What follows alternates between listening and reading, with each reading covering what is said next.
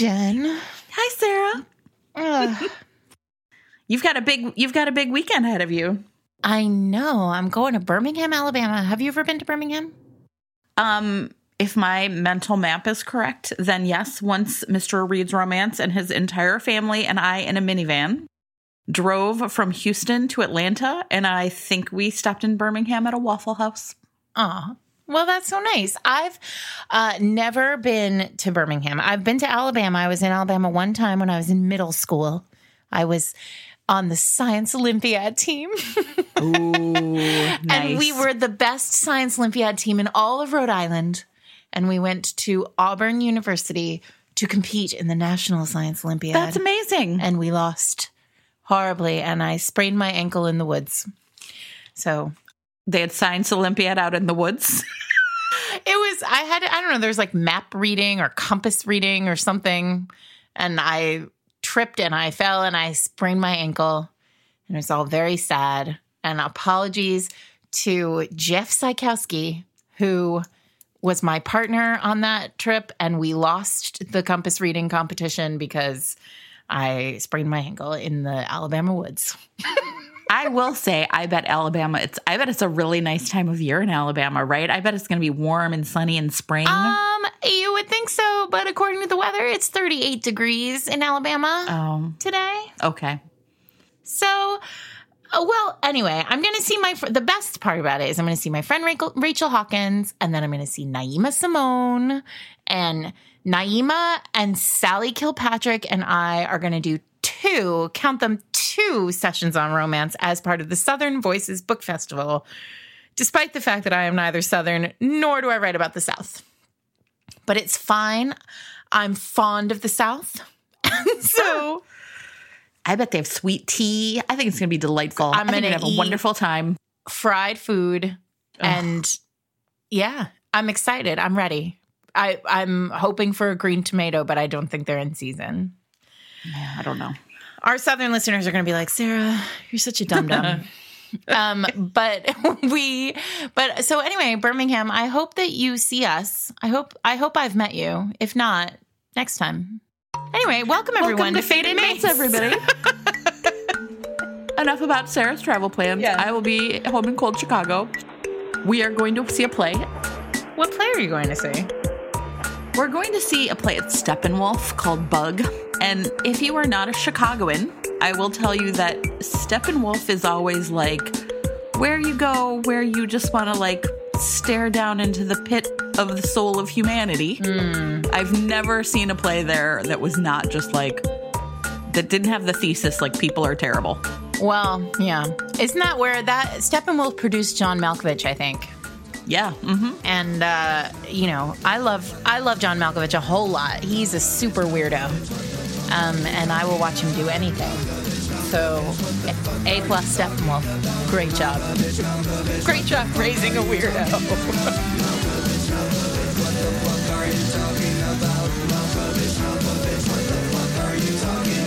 It's going to be great. I think it's going to be real great. We are not talking about theater, really, or John Malkovich or anything this week. Should we introduce ourselves? Did we do this? Oh, yeah. I'm Sarah McLean. I write romance novels, and I read romance novels. And I'm Jen Reads Romance, and I read romance novels and write about them for Kirkus. And my random ass thoughts on Twitter. I'm Jen Reads Romance. Everybody, if you didn't get a chance to read Jen's absolutely brilliant piece in Kirkus this week or last week on obituaries and the jumping off of the obituary that the Times wrote of Joanna Lindsay for Joanna Lindsay's death, and talking about gender and how we write about women who write and how we talk about women who write and how misogyny and patriarchy are in everything we do. You absolutely should. We'll put it in show notes. Oh, that's nice, Sarah. And by we'll put it in show notes, I mean Jen will put it in show notes. Yeah, that is also true. Fine, I'm going to put myself in show notes. It's our podcast. We get to do what we want. Do what I say. Put yourself in show notes. This week, however, we are going to be talking about Tessa Bailey, the queen of dirty talk herself.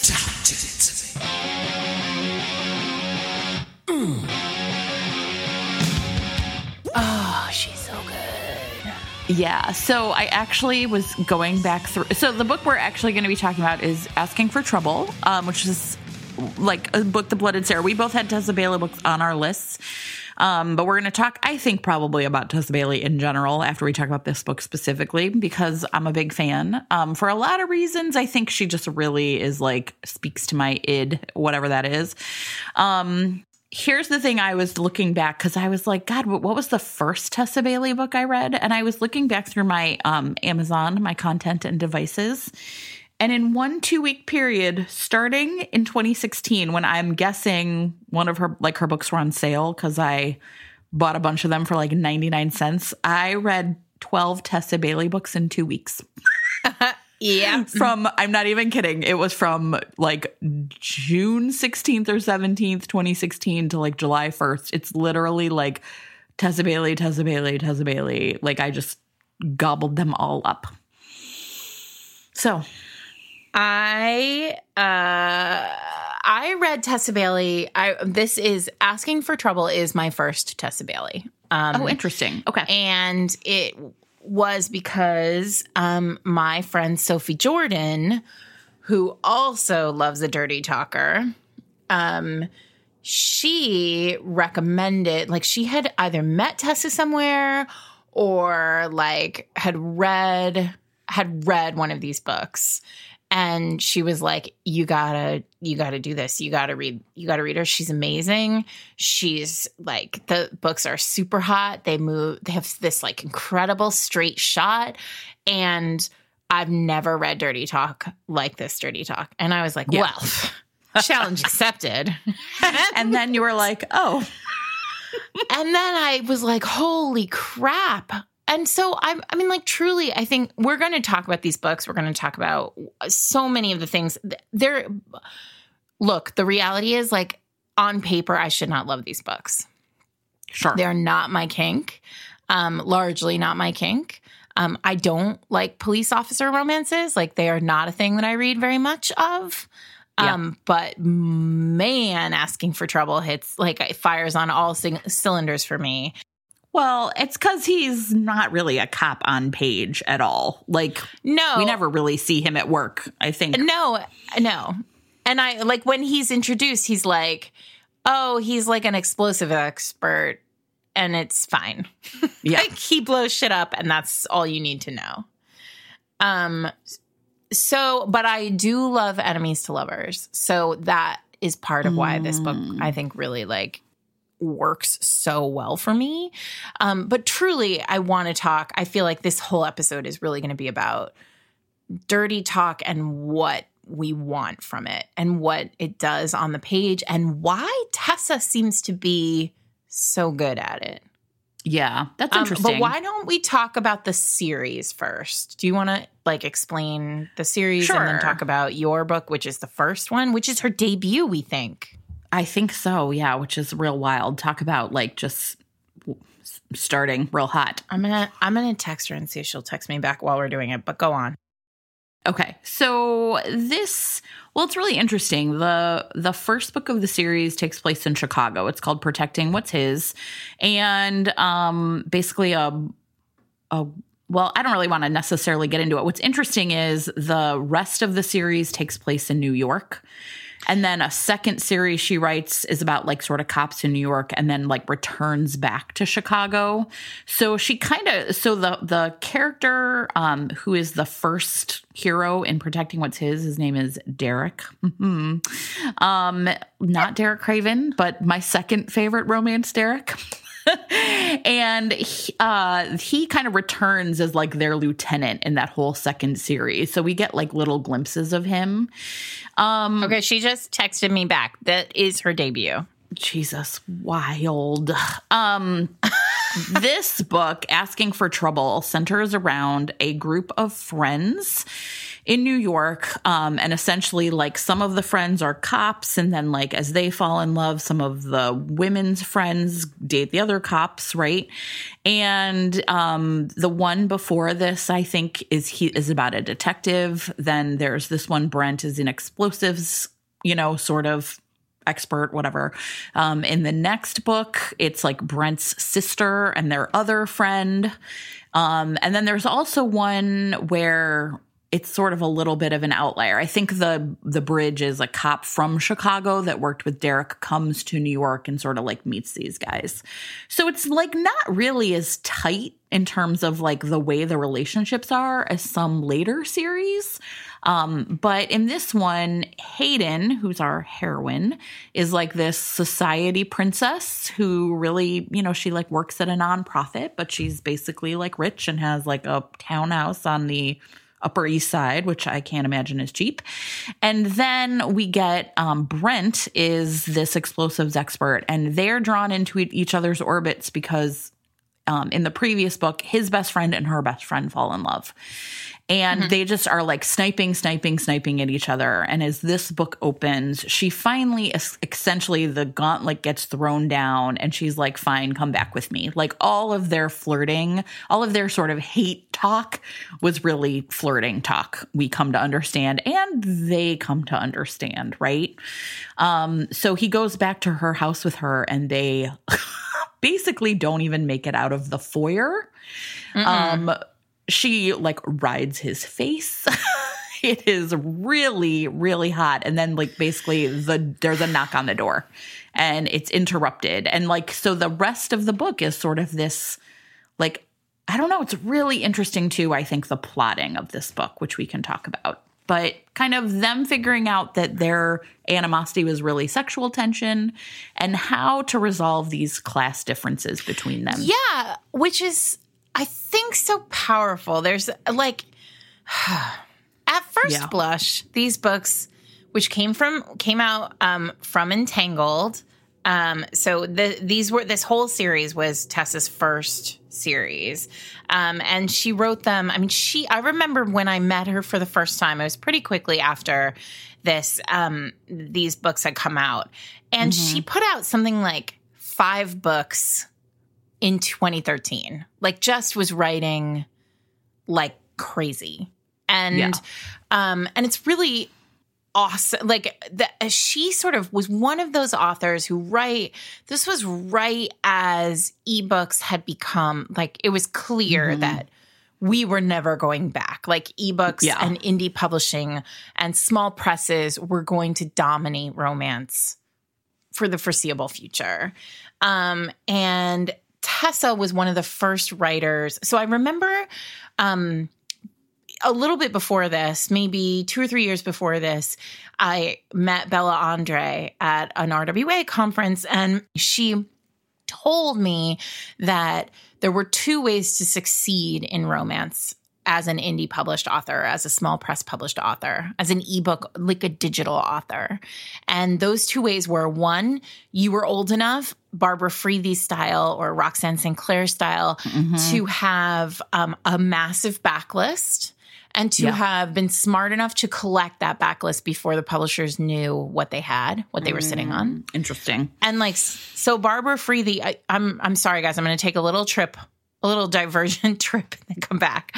But like Barbara Freethy, who is the #1 best-selling author on Amazon of all time. Oh, wow. I don't think I knew that. She wrote a bunch of contemporaries for Harlequin or Love Swept or somewhere and just got them all back. Like when ebooks, there was a time, my first publishing contract, ebooks were not in the contract at all. Wow. Like ebooks didn't exist. Yeah. So that's wild. And so she collected all her books back and then she put them all up online and like started making, she built, like she had this massive backlist and she was the only, like people were getting Kindles, but there weren't enough books, right? So they were like, oh, Barbara Freethy, great. That's a romance novelist. She has 22 books or however many. I'm going to buy them all. And then Bella saw what was happening and was like, I had to write my backlist. So she wrote something like 9 books in a year and a half. And she was sort of the superstar from that perspective. But then on the flip side, all these authors like Entangled started and all these other small presses started and all these authors who could write really fast were doing it. And Tessa was one of them. Like, Tessa was maybe the first one who I'd ever, like, met, aside from Bella, who was, like, just writing crazy fast. Yeah. And what was so interesting about Tessa was she was doing it so well. And, like, Bella, I think, is incredibly talented, and I love her books. And Tessa was able to sort of do it, too. And at the time, the idea that somebody could write 5 books in a year was, like, was unbelievable. Yeah. Well, and now, God, these poor folks trying to write a book every 5 weeks. And the truth is, like, I just don't think, I mean, like, the reality is that Bella, Tessa, these, there are, you know, there are maybe, there are a handful, however many that is, like more than 5, but a handful of people who are able to do this, like to write really fast and still nail the story. But like really what these books are, they're categories. Yes, right. Absolutely. They're not that long. Right, right. I mean, yeah, I consider most Entangled books to essentially be like categories for they're like contemporaries of like the Blaze, the Harlequin Blaze. Maybe hotter than the Blaze, maybe. I mean, certainly these books, they're just so hot. Yeah. Oh, but then when you actually read them, you're like, the sex scenes are really fast. Like there's something going on in these books. The craft of them is really interesting. And I do think it's pacing. I think it's pacing. I think so, too. I think it's also plotting. So, like, for example, I was thinking a lot because I've been thinking a lot about plotting. And I think part of it is, so I was thinking about this book, right? So we have them, like, boom out of the gates, essentially, like, having oral sex, right? Mm-hmm. And so it's like really interesting because in some ways that reads almost like erotica, right? Like the way we're getting to know them is sex. It's not a one night stand, but it sort of reads that way on page because we don't really know them at all. And then you get sort of the complication gets introduced, which is that her, you know, Hayden's family is, you know, maybe like having some money troubles and her mother is really pressing her to marry someone who's willing to sort of like bail their business out or the dad's business out. Which is real classic, like Harlequin Presents style. Sure. But it felt almost like, I was thinking a lot about this. It felt almost reversed. Like instead of that coming first, it comes second. Right. Yeah. And so, and it comes right on the heels essentially of them like having this incendiary, like sort of like, oh, I don't know, again, like I'm going to say sex, it's not P&V, but it might as well be, where they are like then both kind of emotionally reeling from the fact that like, oh, we thought we didn't like each other. So how come this is so hot between us? And then the cool down comes, right? The conflict is cooling it down rather than heating it up. And I think that's like a really interesting like pattern that you don't really see a lot. So then there's like this dampening effect where they're trying essentially to put out the fire that is their romance because she thinks she's going to have to marry someone else and she just doesn't want to have this situation with him. And I just think like that's like a pretty ballsy move, frankly, right? Because that's not the story we're here for. And instead we see that they are like the gravity though of this, like what they have together is they can't actually fight it. So the whole setup of that is all tension all the time. And it really works. It really works. Well, I mean, it's also so modern. And all of her books feel that way. Like they have this, they are set, the setups are so beautifully modern. And like there is something very like they're all set in cities, right? So like there's something very like electric about the settings are all very powerful. There's always a sense of like activity around the characters. There's like there are always extra people. She's doing something she's telling a sort of bigger story in some ways, but then every second of the relationship feels like fresh and new because it's these are, and I think part of it is because they're written in the style of a category. Like we're supposed to feed on them the way we feed on categories, like really fast. It takes 2.5 hours to read them. Like they're a bathtub book. Right. But at the same time, they're so different than categories as we like to talk about them. Well, and I think it's like, it is, it's really interesting. They don't rely on like tropes the same way, right? Like these two are enemies to lovers, but we're like meant to understand that happened all in the past. There's no setup of enemies to lovers. It just is. So then it's like being, you know what I mean? It's all like kinetic energy instead of potential energy, if that makes sense. Because as enemies to lovers, sometimes you have to like set it up. We have to understand why they don't like each other. And she's just like, look, they don't. But watch me then push them off this fucking cliff that they've climbed up together. You don't need to see them climb up the cliff. We're just going to start here. And I think that there's like a tremendous amount of energy that like then gets carried out through the whole book because of like that starting point. Yeah.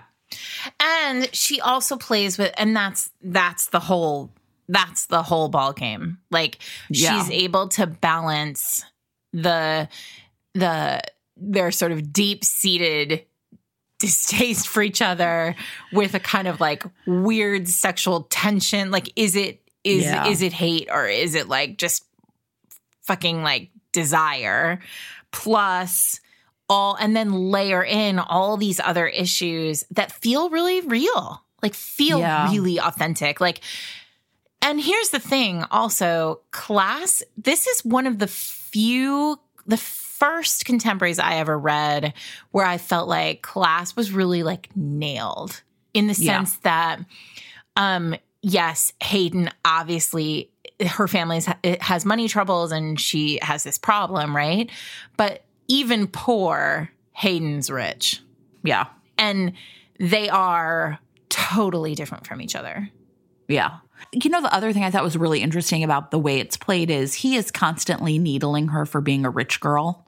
Mm-hmm. But when she like turns around and there's a couple times where she essentially like points out that he's struggling financially or like he feels that way, it's really fascinating because she has these moments where she's like, I think we're meant to understand she's just doing to him what he's done to her, but she's punching down because she has more money. Someone punching up to you being like a princess, yeah, that hurts your feelings, but when she does it, it just is like a bigger blow. And I think that's something like she has to figure out. They're not on an even playing field. And I think it's really well done. Like there's the parts where she's just like says things and immediately kicks herself because it really is a woman for whom everything really has been for sale. I mean, and that's part of it too. It sort of feels, it's so authentically like that. I think this is part of it. The whole series, the whole book, this whole book and all the other books in the series all feel so like authentically romance in the sense that like we've seen these stories told again and again, and we've seen these archetypes again and again.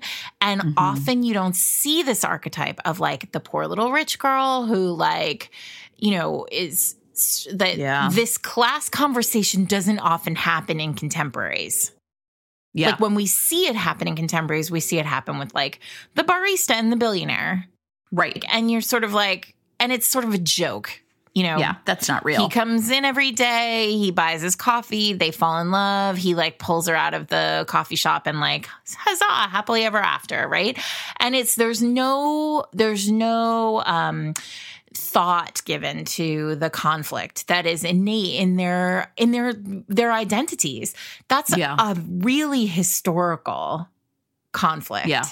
Yeah. And here Tessa is pulling it forward into not just like small town contemporary. She's pulling it forward into like urban city, like police officer. Yeah. Like she's really layering so many different tropes in here. Well, and like the part and it's like skipping forward a lot, but like there's a part where essentially to fuck with them, her mother, which, and this is like the perfect example of it, right? Her mother essentially pays off Brent's sister's college tuition, right? Kind of just to fuck with them, to make it look like she's, like she sets it up so it appears that Hayden has done it as sort of like a mercy thing, right? Like, I'm just going to pay off your, you know, siblings' tuition. And it's both this moment where you're like, these people, even in their money trouble, can afford to write a check to just like pay off someone's college tuition, which is something the rest of us have fucking nightmares about. Mm-hmm. And at the same time, like him working through why it hurts him, him working through like, I wanted to do that. The fact that I worked so hard for it and you just wrote a check for it makes all of my hard work worthless. Like, it's like a really interesting scene. And I think it's like really kind of like, I don't know, it's like really playing through, I think, right? Like the problem that it sets up. And you're right. Like, we don't really see it in romance in the same way because often, and you know, this is like gendered and we could talk about that. It's a rich man and a woman who's like, well, I'm kind of supposed to be taken care of, so it's fine. But when we see him struggling with this and what it means about his masculinity to be a like quote unquote provider, it's really good. I don't know. Yeah. I really found myself being like, wow, look at that. Well, and that scene, I came back to that scene on this reread too, the scene where like he confronts her on it and they're like having sex and it's all like so tangled up in this really like unpleasant, awesome way. Like there's so much going on in that scene and it's all happening simultaneously, fast and furious. And there's this moment where she basically like she won't give in the sense that like her pride is too strong. Like she's so fucking tired of him just seeing her for like, as like the rich girl. And she says like, yeah, I did it. And like, it means nothing to me. Like it mean like this much, like I spend this much money on my hair. I think she says like in a month. And like, she's so enraged by how he can't see the truth of her. And it's so real and authentic and emotional. And she knows she's harming him. And then then her like farewell in that scene is like basically saying like, you know, if I wanted a kept man, like this isn't how I wanted to keep him. And like he recoils from it. And like, it's just so, it will be unsurprising to our longtime listeners that I love a romance where like two people hurt each other. Like, because life is like that. Like sometimes it's really messy and like we say things we don't mean to say, or like you lash out, you know, their weak spots, right? I mean, this is a moment where you really see love that. is about that. I love a love story where like people are just like, they fuck up with each other. And Tessa, talk about somebody who like really doesn't pull that punch. Like her characters are nuanced and angry and messy and fucked up, and they're fucked up with each other sometimes. And she somehow does it all while making it incredibly sexy and incredibly funny, like at times. And then, I mean, I will say one of the things I want to talk about, and maybe this is where we should talk about sex on the page in a Tessa Bailey novel. But like her sex scenes do so much work in terms of like showing us the true nature of these characters. Like it's the sex scenes in this book for the first like 80% of the book longer are really the only time we see Brent like honest. I think that's true. Because I think there's so much he's hiding, and it's because of his pride, the fact that even his best friends don't really know that he has a second job, right? And so there's a lot of ways in which this is a place he's like, I'm comfortable, I can be myself here, and demands that she be herself there too. Yeah. And I mean, and he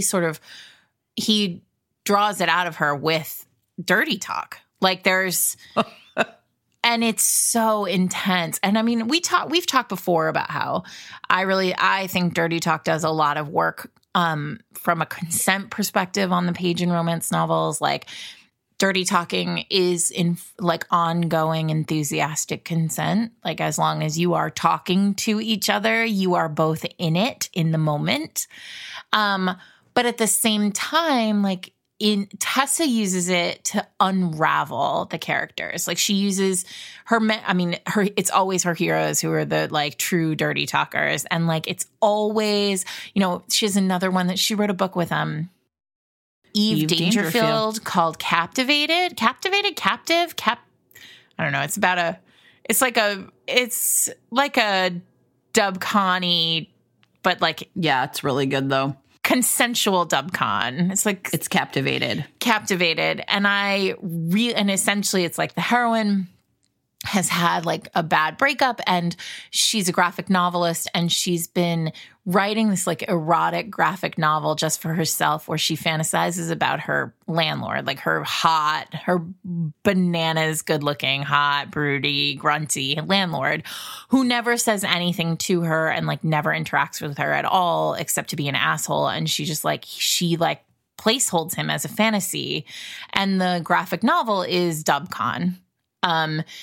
Or non-con even. And he finds it. Like, for some reason, he sees it and he identifies himself in it. And basically he says, like, I can do this for you. Do you want me to do this for you? And she's like, fuck yes, right? Mm-hmm. And then, like, I think I talked last week about how one time I had a conversation with Tessa, and she was like, and we were talking about, like, how, like, some erotic romance writers, they just, like, open a vein, like, a straight line to their lady parts and, like, just... you know, pour it onto the page. And like, that's how I feel about this book. But where am I going with this? But basically, so in a lot of the cases in her books, and look, I've written this character too, right? Like, this is the Beast archetype in terms of like, you have a character who doesn't talk, who doesn't engage, and cannot be unraveled. And then suddenly, like, he gets a chance, like get him alone and naked, and like all he can do is talk. And that's really, like, that's a pure kink for me, one. But also, in this particular case, like, what that does is it really, like, it evolves the romance and the relationship between the hero and heroine in this, like, really intense way. Because talking is all, like, communication is all of it when it comes to romance. Like, that's all anybody in a romance wants from their other partner. Like, this, just an open line of honest communication, and it can be real hot. Well, this is interesting. I have not read this one in a long time, and one of the things I had really forgotten was that there is a whole thread in this book of her wanting control while they are in bed. Yeah, she handcuffs him. Yes, and she spanks him at one point. Right? Right, exactly. And if you had asked me if there was ever...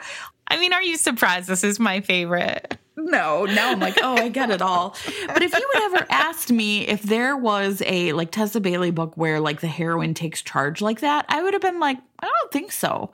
So I think there's, like, she's got, like, sort of a range that I sort of focus so much on these, like, hilarious grunting heroes. Like, one of my favorites is in her Maiden Jersey series. There's a hero named Duke who I swear to God might not actually say words outside of, like, them having sex. He is the gruntiest hero ever, and I'm super, super into it because it's not about them being non-communicative, right? It's about them just being, like, introverted and quiet and being good. Like, I mean, some of it is super, like, possessive man cave, but these heroes also are aware of that.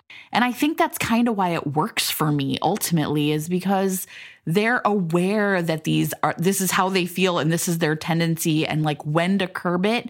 And then when it does come out, it's when they're together having sex, and therefore it's real hot, and he gets off on it and she gets off on it, and we do too. It's great. Yeah. I mean, I do think it's important. Like, Brent isn't her quietest hero. No. I mean, he's not her loudest either, but there's so much intensity I just feel like don't sleep on Tessa Bailey. Yeah. I feel like a lot of people don't sleep on Tessa Bailey. Like, but I do think I think that she's somebody who, like, if you haven't ever read Tessa's books, like, you hear about her and you think, oh, I'll get to her. Like, when we could have easily talked about her last week with Quick and Dirty, but there's something very different about the, like, I think this episode and last week's episode go together in some way, but I think what's different about Tessa's books is that there's a complexity to them that that brings them out of that sort of Quick and Dirty category. I would agree. The other thing that's really interesting, and I saw it with Cressley too, is that, like, when I went back and read this, I was like, oh, she really has some tells, right? Or some things she's, like, constantly noodling over. When Kelly and I go to art museums, sometimes we look at artists' work and we say, like, oh, she's really working through some things, right? Like, like you can tell. Wait, what does that mean? Say more. So it's like, sometimes you can see an artist is just, like, working and reworking the same idea from different angles, trying to figure out what it's about. Mm-hmm. And yes. So often, right, that makes sense. And so yes. Sometimes, especially, you can see it if you ever go to an art museum where you see, like, one exhibit by the same person. So you're seeing their early work to their later work. And then you're really seeing, like, oh, look, like, here's here's this motif reappearing. Here's this part reappearing. And one of the things that was really interesting I don't think I've read all of her books. Well, there are a lot of them. There's, like, a run in the middle. There are a lot of them. Also, there's some first-person present ones, and I hate to say this, but I'm not going to say anything more than it was her switch from third past to first present that made me realize that I didn't like it. I was like, wait, what's happening here? Because it's here as, like, an author I love, and all of a sudden I'm sort of, like, struggling with it, but it doesn't really matter. It's fine. But there's all these ways in which there's, like, these fingerprints of Tessa Bailey that we see in other books, right? So this, like, Weekend in Atlantic City, sort of the one of the big things, though, is this pull that almost all of her characters feel between, like, familial duty and individual desire. Mm-hmm. What do I want versus what does my family want? Who am I when I'm on my own versus who am I when my family is with me or how they expect me to be? And this is something that I think you see, like in every single one of her books, is really characters working through this. And I just think it's really interesting to, like, sometimes when you go back to an earlier book, you're like, oh, there's this piece and she hasn't quite worked it out yet. So this trip to Atlantic City we're going to find it again, right? Like, there's a whole scene in this book where there's, like, a whole thing with, like, the connecting doors between the rooms that, like, we see again in Driven by Fate. I mean, so there's, like, a lot of ways in which you see her, like, sort of, like, playing with the same kind of, like, it's almost like Mr. Potato Head, right? Like, I'm playing with these same parts and I'm, like, sort of reassembling and them this time. And, like, is this the way that I want to do it? And now I'm reassembling it this way. And is this the time I want to do it? And I think it's, like, really interesting to actually, like, have enough of an author's work that you can really, like, see that in action. Yeah. Well, you can also, there's also aside from the motifs that you're talking about, there's also a core story in most of these Tessa Bailey books. It's interesting because the one book that feels different to me is her most recent.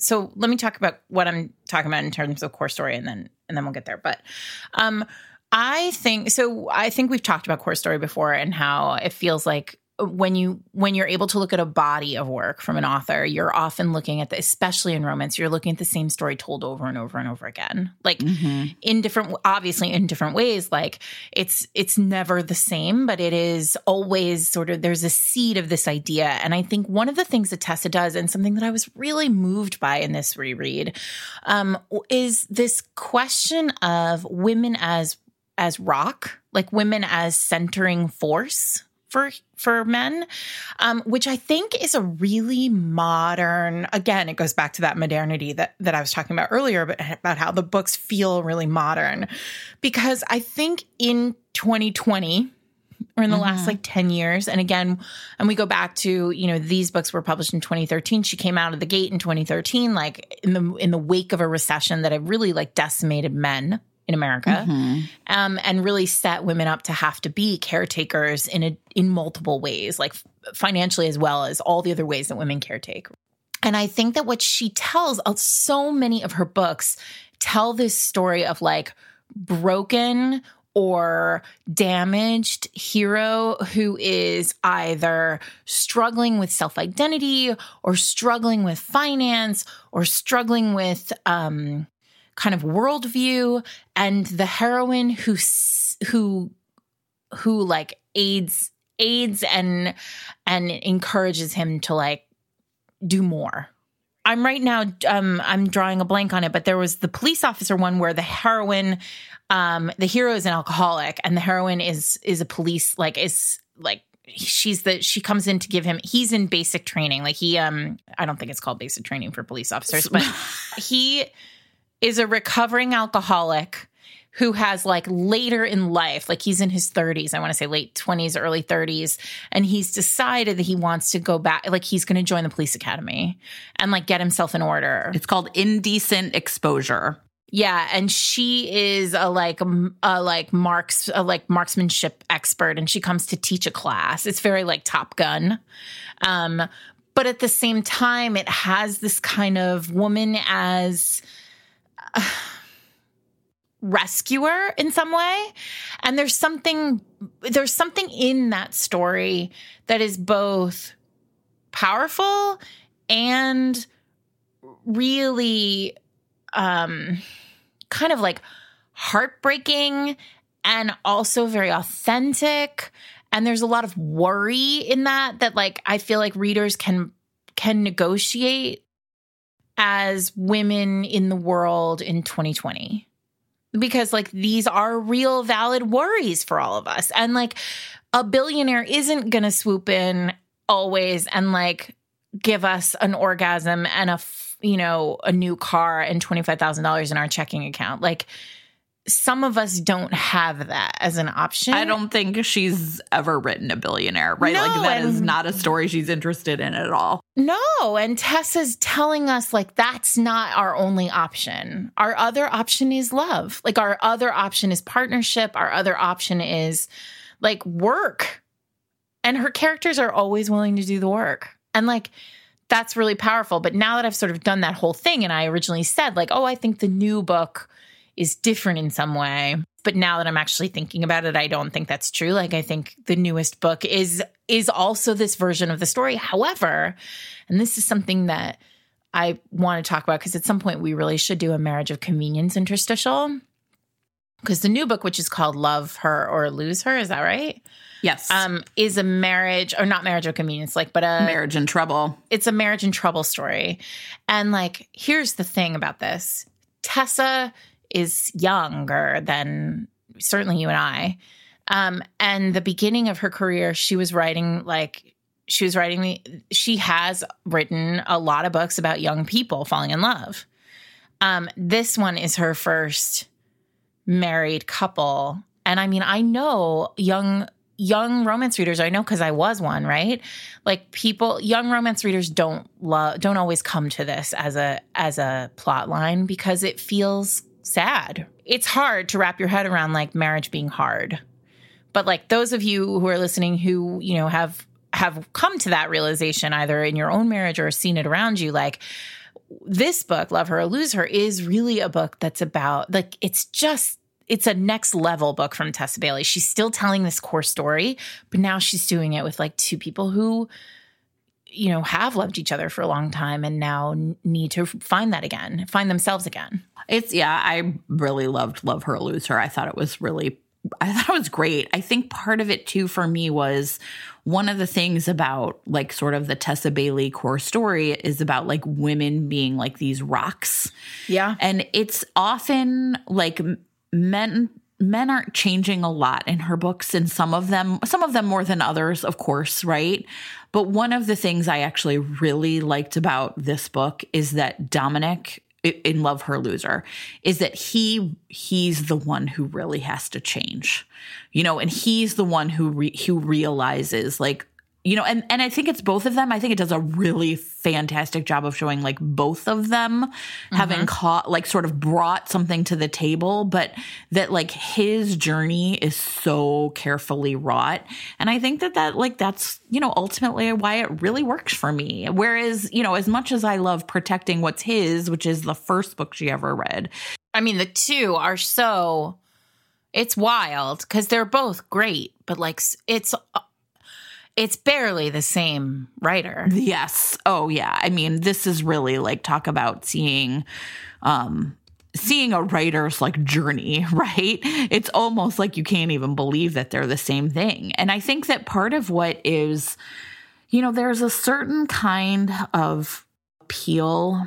I will say this, right? When you read about characters who know who they are and are happy with who they are and are confident with who they are. And that's Derek. Derek Tyler is his name. And then you get books like with Love Her, Lose Her, where you get Dominic, who's like, I can stay this way, but it's going to mean I'm not going to have this woman in my life and it's not worth it.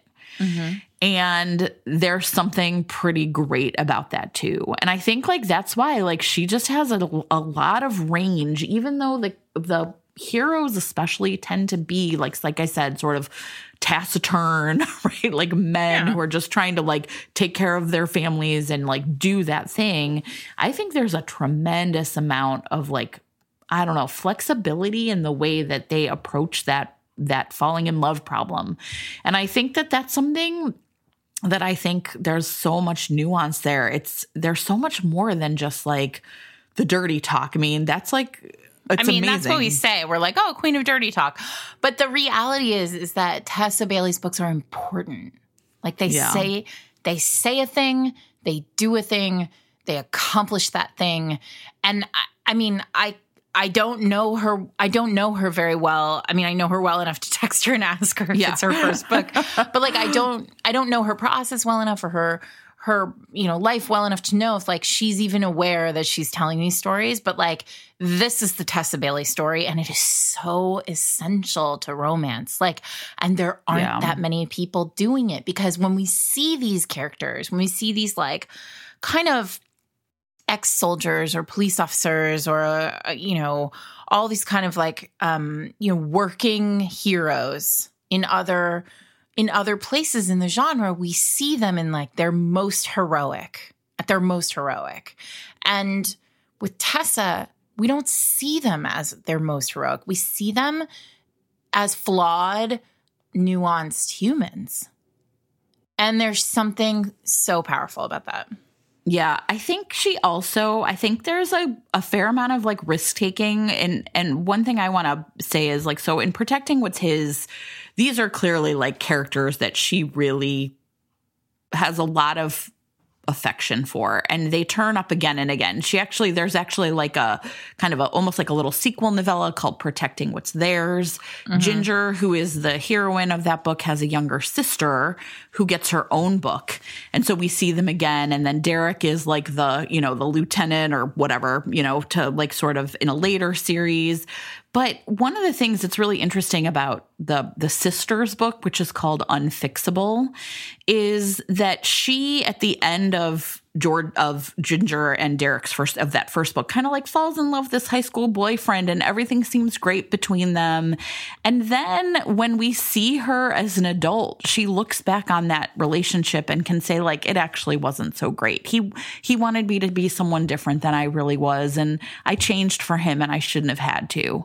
And I thought that took a lot of nerve, even though she was young and a teenager, and we sort of leave that book feeling like there's this HFN feeling, to then, like, pull that character out and show her, like, I don't know, probably I don't know how long it is, if it's like a decade later, she's 28, I'm not really sure is my guess, and say like, have her reflect and be like, you know, it seemed like I was happy at the time, but I wasn't, you know, I mean, I remember feeling like, oh damn, you could have just left Willa. You could have just left her where she was with the high school boyfriend, but instead it's like, no. And I think it takes a lot of guts in romance to even take any romantic relationship you put on a page, secondary romance, and say that actually that was, I was happy at that night at the prom, but that wasn't who I was, and it's not who I am now. And and I was like, damn, that you did it.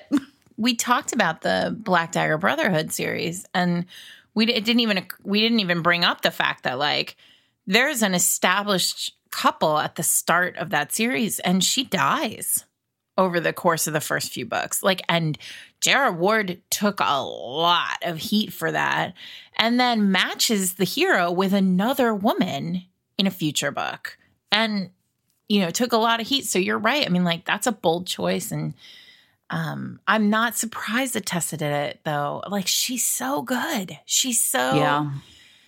I mean, I also, you know, I'm on a purely writerly note, I'm blown away by Tessa's discipline. She produces so much content. Like, yeah, she's constantly, she handle, like, aside from just being a really fast and skilled writer, she has a really devoted fan base that she cares for and feeds with like thought and love.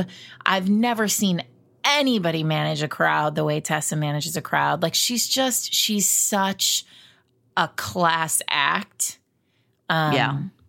She's just a great, like, she's great. She's one of those people who, like, sometimes over the course of this podcast, I've said, like, don't meet your idols. Like, you can meet Tessa. She's great. Yeah. Well, I think the other thing too is, I think she's, and again, you know, she's in, however, right? If it's 2013, we're talking like 7 years of production, right?